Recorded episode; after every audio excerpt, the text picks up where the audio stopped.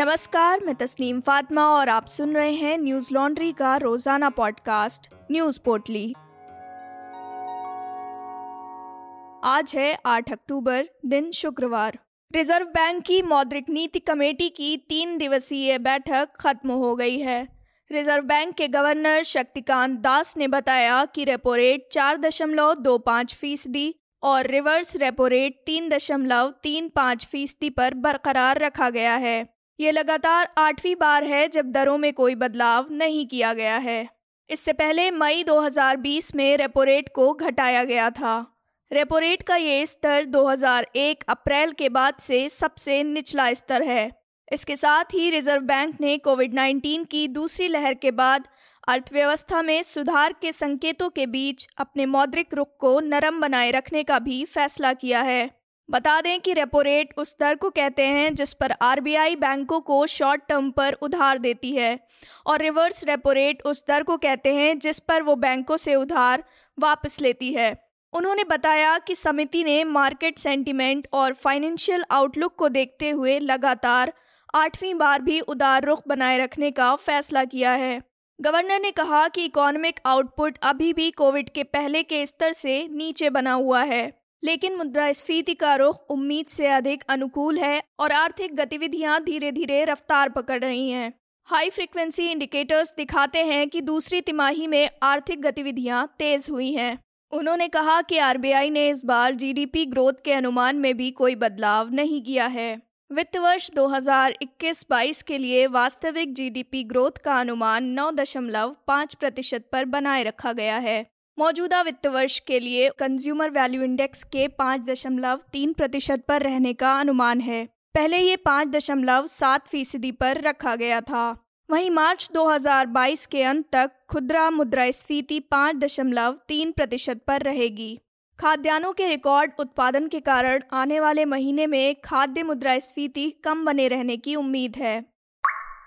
जम्मू कश्मीर में श्रीनगर के सफाकदल इलाके में दो शिक्षकों की हत्या के मामले में जम्मू के शिक्षकों और विभिन्न संगठनों द्वारा मार्च निकालकर घटना के प्रति रोष व्यक्त किया गया। सुबह ही जम्मू में लोग सड़कों पर उतर आए और नारेबाजी कर नाराज़गी ज़ाहिर की। रियासी में भी बार एसोसिएशन ने कश्मीर में हुई हत्याओं के विरोध में रैली निकाली, जिसमें लोगों ने सरकार से इंसाफ की गुहार लगाई।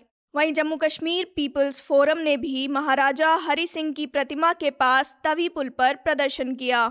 दरअसल जम्मू कश्मीर में श्रीनगर के ईदगाह इलाके में गुरुवार को स्कूल के अंदर घुसकर आतंकियों ने शिक्षकों पर फायरिंग कर दी, जिसमें दो शिक्षकों की मौत हो गई थी। राजधानी श्रीनगर की सड़कों से गुजरी उनकी अंतिम यात्रा में कई लोग भावुक नज़र आए। हमें इंसाफ चाहिए के नारों के साथ ये शव यात्रा शहर के बीच से आगे बढ़ी। अमर उजाला की रिपोर्ट के मुताबिक लश्कर तैयबा समर्थित द रेजिस्टेंट फ्रंट ने इस हमले की ज़िम्मेदारी ली है। बता दें कि पिछले पाँच दिनों में जम्मू कश्मीर में आतंकवादियों ने सात नागरिकों की हत्या की है। इस घटना के बाद केंद्रीय गृह मंत्री अमित शाह ने समीक्षा बैठक बुलाई। बैठक के बाद गृह मंत्री ने एंटी टेररिस्ट स्पेशलिस्ट की टीम जम्मू कश्मीर भेजी है। शाह ने अधिकारियों को निर्देश दिए कि ये सुनिश्चित किया जाए कि हत्या में शामिल आतंकवादी पकड़े जाएँगे और इस तरह की घटनाओं पर रोक लगाई जाए। इस बैठक के बाद इंटेलिजेंस ब्यूरो के निदेशक अरविंद कुमार ने भी बैठक की, जिसमें जम्मू कश्मीर के वरिष्ठ अधिकारियों ने हिस्सा लिया। खुफिया ब्यूरो के काउंटर टेररिज्म ऑपरेशन के प्रमुख तपंडेका शुक्रवार को घाटी में आतंकवादियों के खिलाफ लड़ाई की स्वयं निगरानी करने जा रहे हैं। जबकि अन्य राष्ट्रीय सुरक्षा एजेंसियों की काउंटर टेररिज्म टीमें जम्मू और कश्मीर पुलिस के लिए बलगुड़क यानी मल्टीप्लायर फोर्स के रूप में कार्य करने के लिए पहले ही कश्मीर पहुँच चुकी हैं। वहीं इस बीच गुरुवार को अनंतनाग ज़िले में सीआरपीएफ की गोली से एक आम नागरिक यासिर अली की मौत हो गई। पुलिस का दावा है कि एक चेक पॉइंट पर यासिर अली को अपनी गाड़ी रोकने के लिए कहा गया था। ऐसा न करने पर सीआरपीएफ ने आत्मरक्षा में गोली चलाई। जम्मू कश्मीर के पूर्व मुख्यमंत्री उमर अब्दुल्लाह ने ट्वीट कर घटना की निंदा की और कहा कि अलर्ट रहने का मतलब ये नहीं है कि आप किसी को गोली मार दें। नवभारत टाइम्स के मुताबिक 2021 में अभी तक 28 नागरिकों की हत्या की जा चुकी है। आधिकारिक आंकड़ों के अनुसार जम्मू कश्मीर में इस वर्ष अभी तक सत्तानबे आतंकवादी हमले हुए हैं, जिनमें इकहत्तर सुरक्षा बलों पर और 26 नागरिकों पर हमले हुए। देश भर में बीते 24 घंटे में इक्कीस कोरोना के नए मामले दर्ज किए गए, जबकि दो सौ इकहत्तर लोगों की मौत हो गई। इस दौरान चौबीस लोग ठीक भी हुए, जिससे सक्रिय मामलों की संख्या घटकर दो लाख चालीस हज़ार दो सौ इक्कीस हो गई है, जो पिछले 205 दिनों में सबसे कम है। इसके साथ ही देश में अब तक कुल कोरोना संक्रमितों की संख्या बढ़कर तीन करोड़ उनतालीस लाख पंद्रह हज़ार पाँच सौ उनहत्तर हो गई है। वहीं देश भर में कोरोना से मरने वालों की संख्या चार लाख पचास हज़ार एक सौ सत्ताईस है। देश भर में अब तक कुल तीन करोड़ बत्तीस लाख पच्चीस हज़ार दो सौ इक्कीस लोग इस महामारी को मात दे चुके हैं। जहाँ देश भर में कोरोना के मामलों में गिरावट देखने को मिल रही है, वहीं केरल में अभी भी स्थिति चिंताजनक बनी हुई है। टीकाकरण की बात करें तो भारत की इकहत्तर फ़ीसदी आबादी को कोरोना टीके की एक खुराक मिली है, जबकि 27 फ़ीसदी को दोनों खुराकें मिल चुकी हैं। राष्ट्रीय टीकाकरण अभियान के तहत देश भर में अब तक कुल तिरानबे करोड़ सत्रह लाख सत्रह हज़ार एक सौ इक्यानबे खुराक टीके लोगों को लगाए जा चुके हैं। वहीं पिछले 24 घंटों के दौरान 50 लाख सत्रह हज़ार सात सौ तिरपन टीके लोगों को लगाए गए। भारत और ब्रिटेन के बीच क्वारंटीन नियमों को लेकर चल रही तनातनी खत्म होने की संभावना है। गुरुवार को भारत में ब्रिटेन के हाई कमिश्नर ने कहा, भारत से ब्रिटेन जाने वाले लोगों को 11 अक्टूबर के बाद वहाँ क्वारंटीन में नहीं रहना होगा। हालाँकि इन लोगों को कोविशील्ड या ब्रिटेन द्वारा अनुमोदित वैक्सीन की दोनों डोज लेना अनिवार्य है। Serum institute of India, Bangladesh, Nepal और म्यांमार को कोविशील्ड वैक्सीन के 10 लाख डोज भेजेगा। केंद्र सरकार ने कंपनी को इसकी अनुमति दे दी है। इसके अलावा भारत बायोटेक भी कोवैक्सीन के 10 लाख डोज ईरान भेजेगा। टीकों का निर्यात वैक्सीन मैत्री कार्यक्रम के तहत अक्टूबर में ही किया जाएगा। लखीमपुर खीरी हिंसा मामले पर आज फिर सुप्रीम कोर्ट में सुनवाई हुई। यूपी सरकार की ओर से वकील हरीश सालवे अदालत में उपस्थित रहे। सुनवाई के दौरान मुख्य न्यायाधीश एन वी रमना ने यूपी सरकार पर सवाल उठाए और पूछा कि हत्या के मामले में आरोपी से अलग व्यवहार क्यों हो रहा है। मुख्य न्यायाधीश ने कहा कि आरोप हत्या का है। आरोपी के साथ वैसा ही व्यवहार हो जैसा हम अन्य लोगों के साथ अन्य मामलों में करते हैं। आरोप बहुत गंभीर हैं जिनमें बंदूक की गोली से चोट भी शामिल है। उन्होंने पूछा आप क्या संदेश भेज रहे हैं? सामान्य परिस्थितियों में भी पुलिस तुरंत आरोपी को गिरफ़्तार नहीं करेगी। मामला उस तरह आगे नहीं बढ़ रहा है जैसे बढ़ना चाहिए था। ये केवल बातें लगती हैं कार्रवाई नहीं। हमने एसआईटी का विवरण देखा है। आपके पास डीआईजी, एसपी और अन्य अधिकारी हैं। ऐसा तब हो रहा है जब सभी स्थानीय लोग हैं। इसमें शामिल लोगों की वजह से मामला सीबीआई को भी नहीं दिया जा सकता है। जस्टिस सूर्यकांत ने कहा कि अभियुक्त जो भी हो, उसके खिलाफ कानून को अपना काम करना चाहिए। अदालत ने कहा कि मामले की गंभीरता को देखते हुए हम फ़िलहाल कोई टिप्पणी नहीं कर रहे हैं। मुख्य न्यायाधीश ने कहा कि हमने नोटिस नहीं जारी की थी, हमने स्टेटस रिपोर्ट मांगी थी। इस पर सालवे ने कहा कि सरकार ने स्टेटस रिपोर्ट दाखिल की है। मुख्य न्यायाधीश ने कहा कि मुख्य आरोपी के खिलाफ बेहद गंभीर मामला है।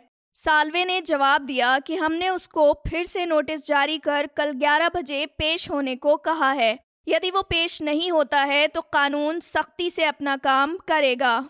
उन्होंने कहा कि पोस्टमार्टम रिपोर्ट में गोली लगने की पुष्टि नहीं हुई है। जिस तरह से कार चलाई गई, आरोप सही लगते हैं। ये संभवतः हत्या का मामला है। इस पर जस्टिस हिमा कोहली ने पूछा, शायद?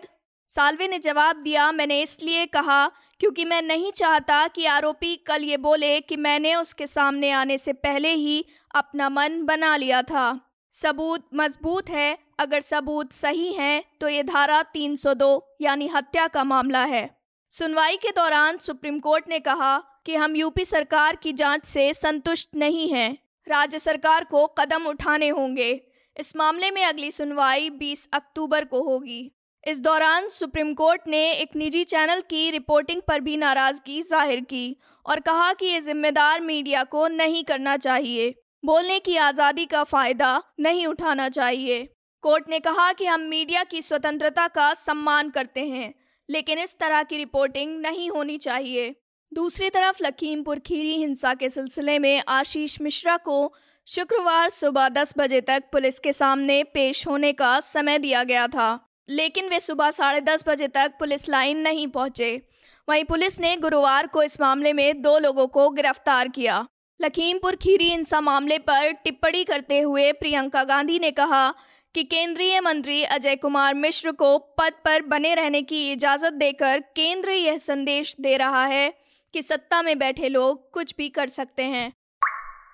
फिलीपींस की पत्रकार मारिया रसा और रूसी पत्रकार दिमित्री मुराटोव ने आज 2021 का नोबेल शांति पुरस्कार जीता।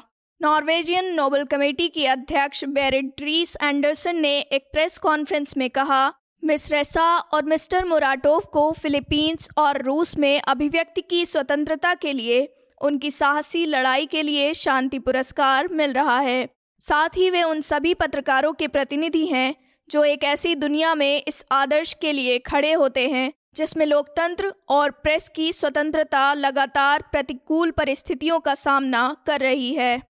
वहीं दूसरी तरफ़ तंजानिया में जन्मे उपन्यासकार अब्दुल रजाक गुरनाह को साहित्य के क्षेत्र में नोबल पुरस्कार दिया गया है। स्वीडिश अकेडमी ने गुरुवार को इसका ऐलान किया। गुरनाह जांजीबार आइलैंड में पले बढ़े, लेकिन वर्ष 1960 के अंत में शरणार्थी के तौर पर इंग्लैंड आ गए थे।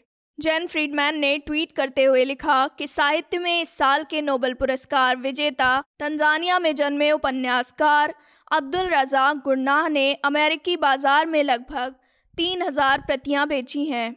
उनके नवीनतम उपन्यास में कोई अमेरिकी प्रकाशक नहीं है। सभी यूनाइटेड किंगडम से हैं, वे अंग्रेज़ी में लिखते हैं। पिछली बार इस पुरस्कार से कवित्री लुइस क्लुक को सम्मानित किया गया था। इस प्रतिष्ठित पुरस्कार के तहत एक स्वर्ण पदक और एक करोड़ स्वीडिश क्रोनर दिए जाते हैं। गौरतलब है कि इससे पहले नोबल समिति, चिकित्सा, भौतिकी और रसायन विज्ञान के लिए विजेताओं के नाम की घोषणा कर चुकी है।